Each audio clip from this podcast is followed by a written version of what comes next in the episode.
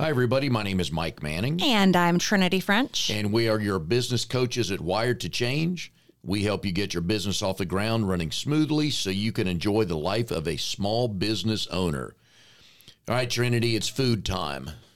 We're talking feast or famine. Mm. But it's actually about your business and why you're feasting and why you are famining. But it is the holiday, so I have been doing probably too much feasting over the last few weeks. And it's probably time for me to do like a good 90 day famine. It's since the week Just before the Thanksgiving, business. there's been no famine. Yeah. Just not not for business. Yes. A few weeks ago, Mike and I were talking about how we wanted to do a few episodes based on questions from other small business owners that we received because we get some questions on our Facebook and Twitter feed and Instagram, LinkedIn. So we went to our Facebook page and took a couple of questions off there. And that's what the next few episodes we're going to be working through answering some of those questions. So the first question that I thought was um, applicable because it's coming from one of my dear friends who was actually a, mem- uh, a member. he was in our wedding party. he was one of the groomsmen, and he has been a small business owner for over 20 years. He runs a really cool business, which I had never heard of until Scott was telling me about how he got dressed one day in all of these bite proof clothing and let a German Shepherd come at him. And I Oh, was like, why? And he's like, oh, because my friend Joey runs this company where he goes and finds dogs and then trains them to be like attack dogs, police dogs, wow. drug sniffing dogs. And I was like, you never think somebody has to go Mm. find those animals and train them. So Joey's been running this successful business since Scott was just getting out of college and he still wanted to know what were our tips and tricks and thoughts on how you evaluate and deal with feast and famine. And that just goes to show that you could be 5 years into it, 10 years into it, 15, 20 years into it and you still might not have um, mastered the cycles of feast and famine. What's the name of Joey's company? It's Arete Canine. I might be slaughtering the pronunciation of that, but it's A R E T E Canine. Um, Joey and his um, lovely partner Heather travel the world, going around to all these different countries, checking out and evaluating dogs, and then they decide which ones they're going to bring back. They bring them back to the states, they train them up, and then they sell them to police academies, airports, um, security companies. Wait, was I sitting next to Heather at You the were dinner? at the wedding. Oh Yes. yeah, okay. Yeah. Oh, very Hey, cool. say hi. Heather. They're fun. Hi, Heather. Hi, Joey. How are you? Yeah, so really cool couple, very on point because we are heading into the holiday season. One of our last podcasts, if you didn't listen, it was episode. Twenty-one. We're uh, yeah, twenty-one. Anyways, we had Yep. a podcast that came out. Um, one was all about Mary marketing, and the That other 21. was okay.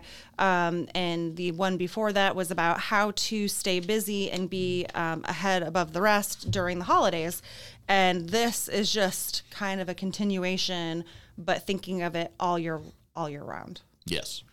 The first thing, and it always comes back to one of your tried and truths that you teach and preach and swear by, is how to stay out of the feast and famine cycle, which is not easy, but it's systems and processes. And if you've said it once, you could retire for a number of times. You say it, and with good reason. I do. But if you have those in place, that's going to help you avoid the drastic feast and famines. Yes. So people are probably out there saying, I know what a feast and famine are. And then there's others that are like, what the heck are you talking about? We're not talking about the, you know, needing to stockpile potatoes. What we are talking about in business, um, when you're feasting, it's when things are going awesome. You're the checks are rolling in, the money's rolling in, you're feeling fat and happy, you're planning vacations, everything is just you are walking So glad on I got into this. cloud nine. It seems like everything's just going right, and you are ecstatically happy with the results from your business. You probably are starting to drop doing some of the things that helped get you there in the first place, which we'll talk about a bit later. When you're feasting, you're not really spending a whole lot of time digging into the details of why you're doing that or how you should stay there, but you're just really enjoying being in feast mode. Oh, very much so. Beast mode and feast mode. You forget about a lot of things when things are going well. You do. And how would you describe famine mode, Mike? Coach Mike. Famine is when stress rolls in. The worst part about that is you don't know how you got there because you weren't paying attention to what got you to the feast part. When you go into the famine, when you go down into the valley, then we start making bad decisions. You panic, you get stressed, you make bad business decisions, you look to take any job, any client. We've all been there. The goal is not to get there again but it, it, comes back down to, and most of my analogies are sports related. If you're an NFL team, you're going to s- scout your upcoming opponent, but the good teams scout themselves.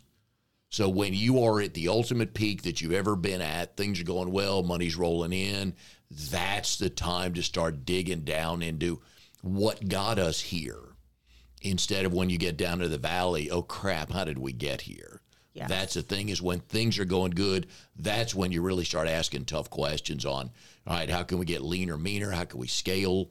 How can we do all these different things? Because you're in a position of power right there. It'll keep you from getting into that valley and going into famine. But when you're doing well, that's when you take stock of this is what we got going on. This is what's working. We need to keep doing this. Yeah. And there's a couple of signs that you can be on the lookout for to know that you're going into a famine mode. One, your client pool, your client backlog, your sales starts, you start seeing a decrease in your number of clients or your number of sales. Pipeline dries your up. Pipeline is drying up. You're yep. you're blowing on that creek bed and the dust is just away. Right. That and that's one of the first things you give up when things are going so good. Is oh man, I don't need to go out and make my sales calls today. Look at this. I'm taking Friday off. Honey, let's go to the beach for a long weekend. Man, this is the best month we've ever had. Right. And then the problems start. And then shortly after lack of clients comes lack of revenue. And cash flow in business is king. We've said it many times. When you are running into a cash flow crunch, that's when people can start making really bad decisions. They can start taking out high interest rate loans because they don't want to have to lay off those people that they have on payroll. And if you don't plan for these downturns, which every single business, no matter how strong your business is, you're still going to have cycles where sometimes your cash flow gets a little tight.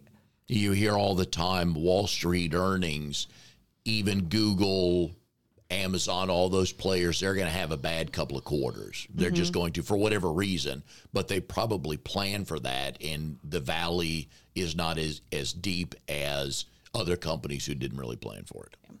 So, the first half of Joey's question, and Joey, thank you so much. Mm-hmm. This is such a cool topic and something that is near and dear to my heart because being in real estate, we see this all the time. Oh, yeah. Our business is entirely um, cyclical and it can become very feast or famine depending on how long you've been in the industry, what time of year it is, how much prospecting and marketing you've done. So, the first piece, or first part of his question was how do you evaluate if you're in a feast or famine? And Mike and I really broke it down into two different types of cycles. The first is business seasonal cycles. Now, these are things that happen because in the winter time, if mm-hmm. you're selling real estate in Michigan and there's eight inches of snow that hits, people probably are not going to be too inclined to go out and look at properties. Mm. We see a little bit of a seasonal cycle down here in the winter, but when we see it the most is during the summer when everybody heads out to the beach. So I know that there's certain weeks that I'm not going to put my listings on the market. We're constantly looking at the data to see when's the best time to get our buyers out because there's less buyers out there and less competition for them. So those are seasonal cycles. If you um, own a Goodberry's franchise, you need to know what your seasonal cycles are for when people are out getting ice cream. When is little league season? What's every little league season love to do after they win a game? Oh, go or, for a snack, yeah, or lose a game. Yeah, Absolutely. I loved going and getting ice cream yes. after baseball. Oh, so yep. fun. So there are a lot of different reasons that your business might be. I Can't think of the word, Mike. No, it could seasonal. be Um, I don't know, but I love this suspect game. too. Oh no, you don't. You're looking at me with the squinted eyes. Your business Susceptible. could susceptible. you Thank go. you. Whew. Look at me with a big edit- SEC Yes, word. I like that. couldn't think of it. There are there are re- many reasons why your business might be susceptible. Thank you so My much. My pleasure. I can go home now. Me too. Learned learned a new word that I'd forgotten. and I thought of it. in seasonal cycles. The other, which we saw my business go through this last summer, is self inflicted cycles. These are times when you make some choices in your life or business that trigger you to go into a, a famine mm-hmm. or sometimes a feast. Yep. They can go either way. When you're addressing your business and looking at it to evaluate, here are some things that you should look at.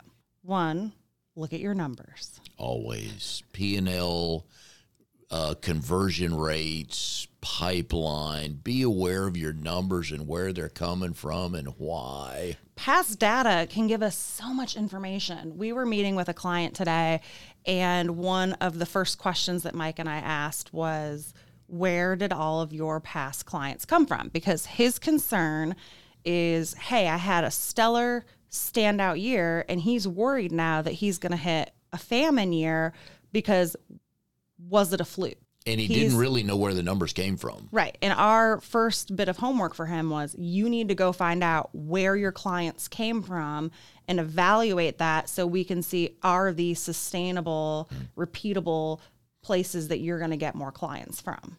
Yes. And it- that's how you're going to be able to find out whether or not this rock star year you had. I mean, he should be sitting here patting himself on the back mm, and celebrating, wasn't. and he was not. He was terrified, mm. probably thinking, I'm now used to these paychecks, and are they going to keep coming next year? Mm. and you and I kind of looked at each other when he was talking, knowing probably he'll be able to sustain this because he is growing his business. He's had a good year, but he kind of knows why, a little bit of why. But he's we're not worried about him, but he still needs to know why. And if he wants to grow, how does he do it? Let's go back to the people that were are my best referral partners. Let me love on them for a little bit. Take that from 25% of my bottom line to 38% of my bottom line and just little tasks like that. But until you know where it's coming from, you have no idea why it went away. Yeah. So you need to be able to go back and look at your numbers and know where that business came from. Also, when are your biggest financial outlays? Mm-hmm. So for me, when I look at the real estate side, there are some uh, real estate expenses that come up every year. And I know every winter, this is when I have to pay, you know, license renewals and they just they the commission comes after us and they're like give us all your money. And you just have to plan for and know that those checks are going to have to be written even though it's my slower time of year. So i'm stockpiling money away during the year to cover those expenses that i know come during the winter luckily on the coaching side of the business we do not have the same um, unpredictability in our business expenses, everything's pretty standard throughout the year, which makes it an awesome business to be in. Yes. But there are times if we decide to host an extra luncheon or an extra seminar or something that we're going to have to come out of pocket for, we have to plan for how that's going to affect our business three, four, five, six, seven, eight weeks down the road. And then at that event, we need to debrief afterwards, find out if any business came from that. So if we spent $300 for lunch but got $2,000 in business out of it, okay, we'll make that note for next time. Or if we spent 300 and made 400, it's like, eh, A, do we want to do this particular format? And B, was this the right group to do it? But at least we knew what came from that $300 we spent. So, how do you. Let's go back to the self-inflicted ones. Okay. Let's go back to your your wedding. Oh, gosh. But you, you you're going to get married. Yes. You're gonna get married. hindsight is 2020. Half of the things that I did, I'm like, kudos. You planned that and did that great. And the other half, I wish that I had hired an outside business coach for the three months leading up to my wedding because it's like being a personal trainer. Sometimes I know some of the best trainers um, in my sphere who when they go to train for a competition, they hire another trainer just so they have an outside expert. Because sometimes when you're really good at doing something, you still need somebody's outside expert advice to help hold you accountable.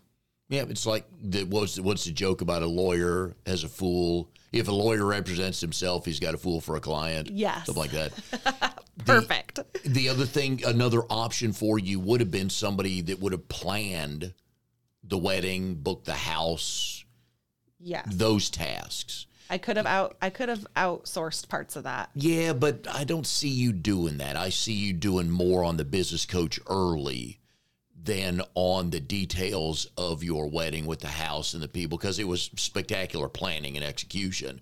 But that's you. So I get that. But considering that was my first time doing something of that magnitude, and for those of you who are just tuning in for the first time, I planned a wedding in about four months period of time, rented a beach house, small small beach house. I'm using my air quotes here. Small beach house that slept over 80 people um, out in Corolla, North Carolina.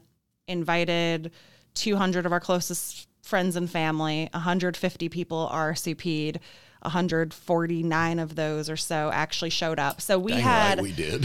holy cow it was it was and you know having that many people staying in one place i was not only coordinating the day of wedding i was coordinating the rehearsal dinner and a week's worth of fun and activities and karaoke and a wild horse tour and also subletting one day. Yes, and also subletting the rooms out because we paid for the entire resort and then had to collect that money back. So not only was I acting as landlord and overseer Slumlord. And yes, oh gosh, I was Oh, I was everything. and when we when we bit that off, I knew that I was biting off a really big undertaking. I also knew that it was going to give us the result that we wanted, which was enticing all of our friends and family to come be pretty much bound to us for a week. Oh, so I could oh, yeah. it was fantastic. So I don't The- regret any of it, but I do wish that I had sat down with someone in advance, not even necessarily a wedding planner, but Mm. sat through sat down with someone and talked through what it was going to look like because I think I could have headed off a lot of things Mm. um, that were little hiccups and snafus if I had somebody I could have bounced those ideas off of which is where I'm saying like almost like a wedding planning coach because I would have been able to see things that when I was just in the tunnel of myself doing it by myself, mm. I wasn't able to see those things clearly. the one thing you should give yourself credit for is your real estate team was so well trained and so set up that they took care of everything here. I don't believe you missed much on this end. Oh, one of my clients, um, her name's Emily. She's awesome. She was like, I can't believe that you helped me, you know, close on my house while you were at the beach. And my team was spectacular. So, on the business side of things, the planning and execution went across almost flawlessly because we had pre planned that I wasn't going to have any closings that I needed to attend during that week. We had everything. My clients all knew that I was going to be gone. They knew that I was going to be trying to work less than 5% while I was gone. Any referrals that came in, I made sure to quickly follow up with them so they knew, hey, I'm at my wedding. Is this something that you need right this minute? Or can I give you a call when I get back next week? And almost everybody was like, oh, just give me a call when you get back. Like, it's not urgent. We're not buying a house today, or we don't need to list our house right this second. So I didn't lose any business the week of the wedding. Now, the problem was I let my foot off the gas a ton on my marketing the three months leading up to the wedding because my bulk of my time mm-hmm. I was spending even if I wasn't doing something planning for the wedding, I didn't realize how much of my brain power was going towards Well, yeah, it's a big deal. all of looking back on it, yeah, looking, looking like, back. yeah, I'm that like, kinda oh wasn't a oh, wow, deal. yeah. God bless my husband. He tried his darndest to help, but there are certain things mm. that you can't have multiple people in charge of. No. The other self inflicted thing that we've talked about on previous episodes in the small business life, it's wonderful. If you get, if you do your work, you get to the point where you can take a Friday off. If you're in peak season and the money's rolling in, you start to take off three straight Fridays and then a long week. You don't pay the price those days. You pay the price in about 60 days. Mm-hmm. That's when it starts to hit. And that's when you have to be careful to have the process in place while I'm gone. Somebody going back to the marketing, somebody's doing the marketing for me that I would normally do, and therefore there's going to be no glitch in about 60 days. You got to be thinking down the road. Yes. And when you're in your feast phase, that is when it is easiest for your client service or your product delivery to slowly suffer because you're just so busy cranking things out that you might miss things that usually are what is a hallmark of your service. Yes. One of the things that I do when I get really, really busy is set aside time to go through each of my clients and make sure that I'm reviewing my checklists. And because that's the first thing to go. It's the first thing when you're super busy that Yes. you you're like, well, okay, I've done this, you know, 50 times in the last 2 years.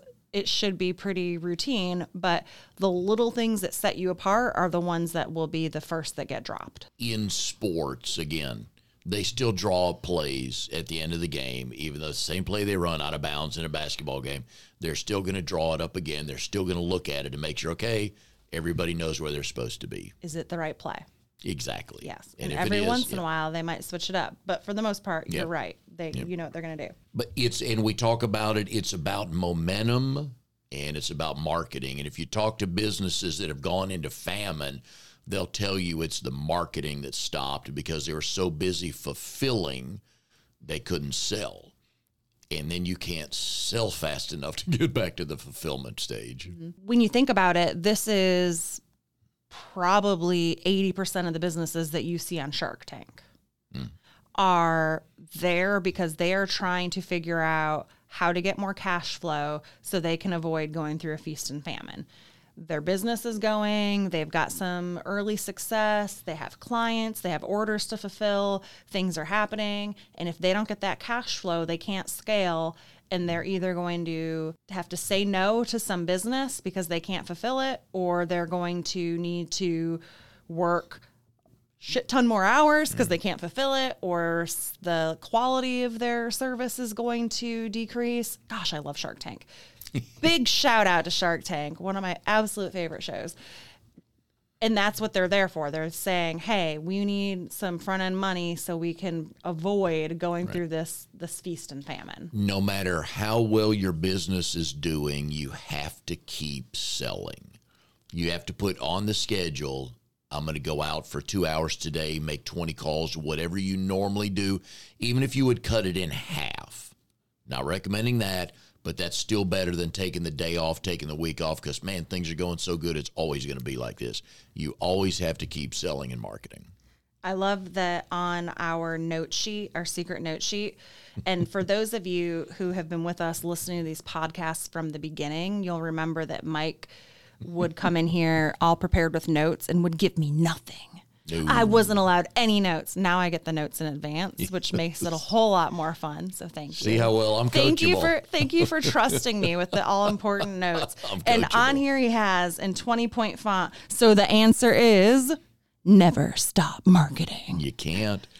That's that's the difference right there. If you're not selling, eventually nobody's going to be buying. It's that simple. We see this quite frequently with people who will come visit our BNI chapter, Business Networking International. When people come to a networking group and they say, Well, I can't join your networking group right now because I'm too busy, my first thought is, I'll be hearing from you in a few months hmm. as a coaching client because you're going to be going through a famine.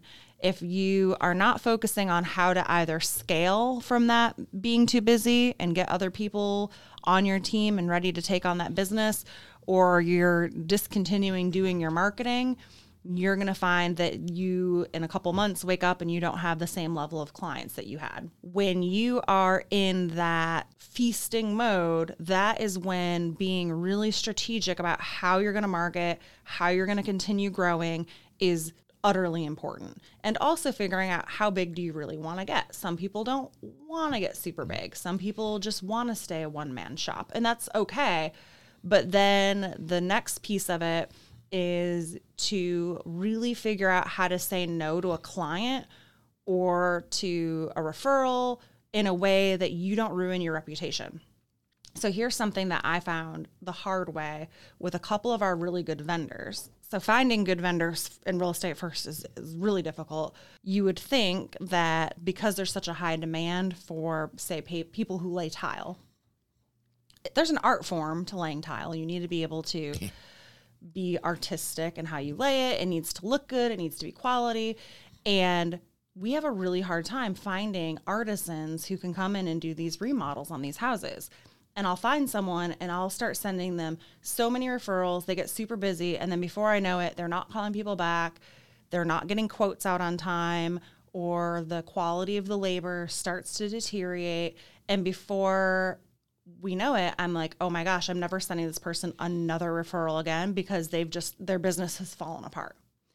And then they're calling me four months later and they're like, hey, where are all your referrals? I'm like, well, I was sending you a bunch of referrals and your work turned to shit. That is a prime example of when you get busy, tell tell your people if you mm-hmm. can't handle it, just say, hey, you know what, I'm too busy right now.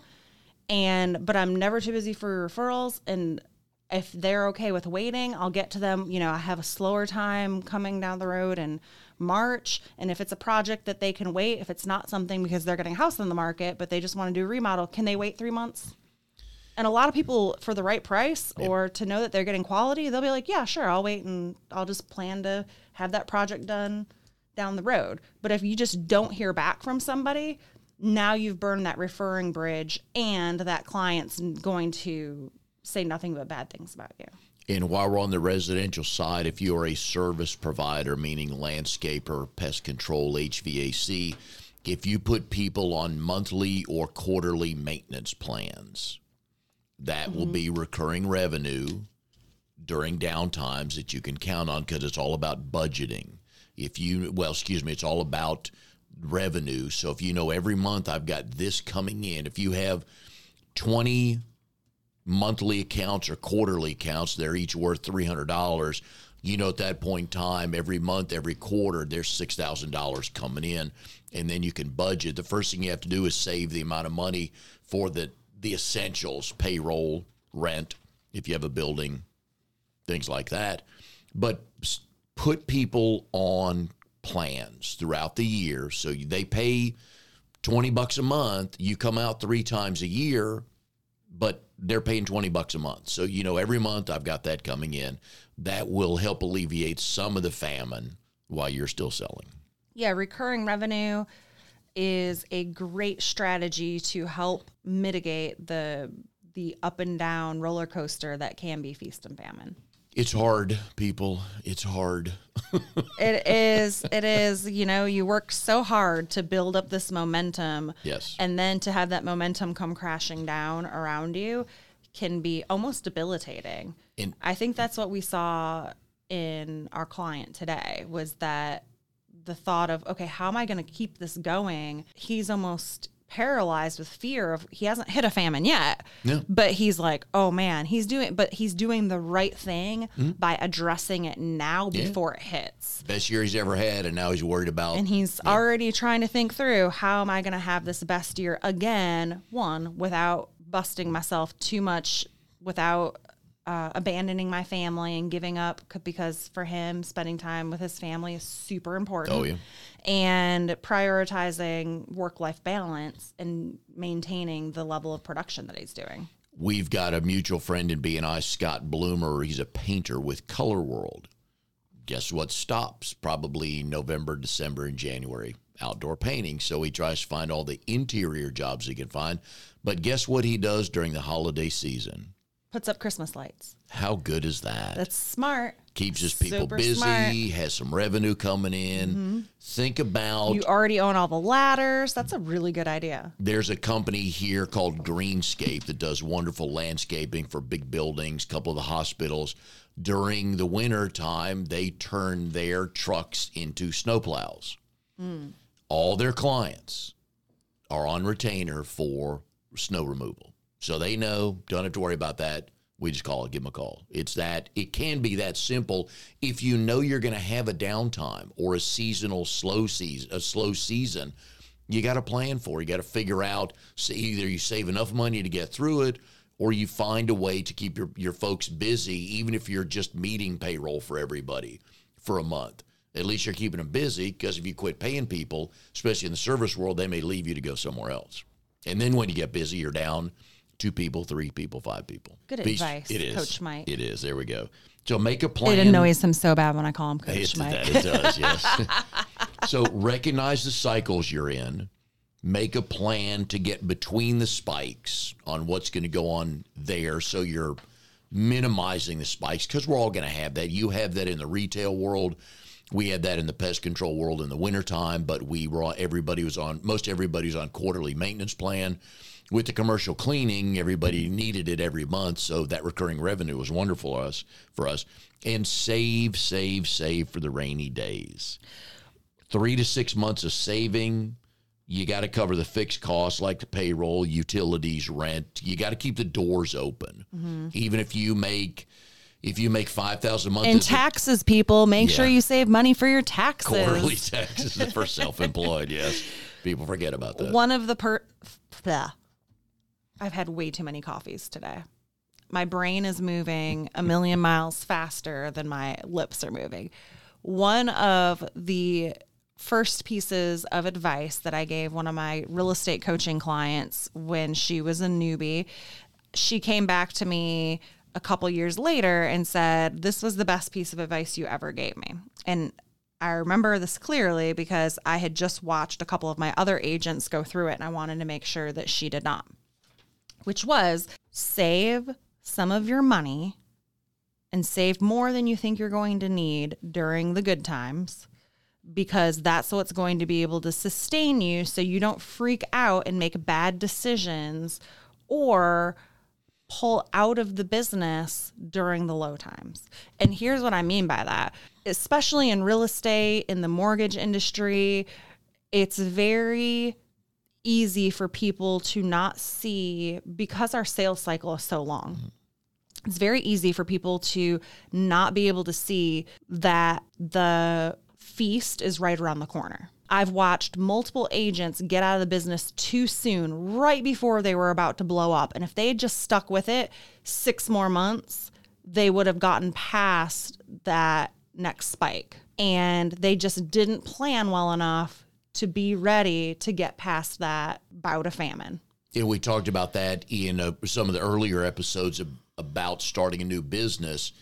How much money you need to plan on spending before you even make a dime, and if Yeah. you can plan to spend or plan to not earn any money for six months, you're good to go because you're not stressing out because you knew you weren't going to make a penny for six months, but you had everything planned, and that Right. can be frightening when you get to that point of I'm at the intersection here. Which way do I go? Yeah. She came back to me a couple years later and hugged me, thanked me. Ellen, if you're listening, I adore you. Because she actually listened to my advice and made that happen because I knew it was going to happen. It's not a question of will it, it was a question of when. Mm. Because it happens to all of us. And sometimes it's very drastic, sometimes it's not, but you definitely feel it when those feast and famine times come. I've been in business and helping run small business now for 15, 20 years, watching all these cycles. And there's not one business that I've helped work with that doesn't have some sort of feast and famine. Yeah. Even Disney has it in the fall. Yeah. In the winter, sometimes January, they know they're going to feast in the summertime and around the holidays, but every business has that. When you do get into that famine mode, you end up doing business with people you don't want to do business with. For example, Trinity is a kick ass realtor, gets in famine mode, and somebody goes, Hey, I've got this 28 year old, $125,000 house. Can you list it for me? And you do the same amount of work for Yes. the most part for a $128,000 house as you do for a $528,000 house. So now you're selling a $128,000 house, do your own 3% math. It's like, oh man, I got the same amount of work for that. But that's the problem we put ourselves in if you don't plan forward. Same thing with financial advisors. If I'm always going for a million dollar clients and I know that, and here comes a $25,000 client, not that you should turn down a client, but you're not going to make as much money and you're going to do again you're going to do roughly the same amount of work for a client a smaller client as you would a bigger client so Yeah. I love this topic. I wish that we had more questions from our listeners because Yes. answering these things, this is fun. Yep. But it's real world stuff. It is. And it's it really made me feel good that Joey is successful as he is to know that he is only human also and this is something that it's not unheard of, it's not unusual, you're not an anomaly if you're going through this even if you've been in business 20 years. Yes. So It's just a matter of learning, okay, how do I mitigate it and make it happen the least amount possible? I love roller coasters. Yeah. This is one spot in my life where I like to keep this roller coaster as even keel as possible. I want this to feel like the kiddie ride at Disneyland. if you've been in business for two or more years, go back to your last two calendar fiscal years, calendar years, whatever you call them, and f- find the commonality of your feast and famine cycles. Go back and find out why. Was it the same time of year? Did you do something different? Find out why. So in 2020, you can plan to hopefully avoid that. Yeah. Um, did we want to talk about my example? Sure. Okay. Back in the day when I was a bar hoe, Way back when. way back in the day, I did. I had a favorite bar that I loved going to when I was in my heyday, when I was in my early 20s. Swipe right days. I literally was just picturing myself in like a flapper dress. I, no, I usually wear jeans and a t-shirt and a pair of kick-ass heels. But back in the day, there was this local bar that I just absolutely loved going to. It was the place where you walked in, every bartender knew your name, the pizza was good, they had wood-fired pizza. For those of you that are local in Raleigh, it's called Lynnwood Grill. And it used to be this hole in the wall place. And on any night of the week, the patio was full, the inside was full. You couldn't even, you'd have to just wait to get a seat at the bar. There weren't a whole lot of tables for seating. And eventually they expanded and bought the space next door. And then that was also overly busy, overly crowded. Um, service started getting hard because you know you're trying to carry these big pizzas through all this crowds of people. People are waiting longer, so they had a choice to make, which was either say no to customers, paying customers who wanted to come there, or they could change their business model and open a new, bigger location to accommodate the demand which I'm sure was a very risky process they had to go to to figure out does this make sense for us to open a location? So they decided to open the new location. They built a brand new store across the street, across the parking lot, and they opened that up. And all of us locals hated it. Didn't have the same feel. The service was off because the people weren't used to these new systems. The pizza tasted different, even though they moved the same pizza ovens across the parking lot. Just everything, it now felt like a chain because you're in this big building. It didn't have the grungy, cool, eclectic vibe that it once had. And they went through a little bit of a famine for a hot second while they were trying to figure out the kinks. But what they did was brilliant in order to scale realizing that for them to scale they were not going to be able to scale based off the same vibe that they'd had from the original location. So eventually they opened their own brewery and started brewing beer and having their own Lynnwood Grill brewing arm. And that brought in this whole new bougie crowd of people that are all into the microbrews and and that was how they were able to get through this feast and famine and the ability to scale which just goes to show that if you plan it which i'm sure they did because the owner is very smart and you really believe in your product and your process and that you're going to be able to figure it out i think they're a great example of a company that did it and did it well and was able to remarket, rebrand, and now it's still thriving. When you go there on a Friday or Saturday night, it's hard to get you you have to be careful because if you park across the street, it says no parking and you will get towed. but you can park over by the Target, ladies and gentlemen. I know because I've walked across that street many a times.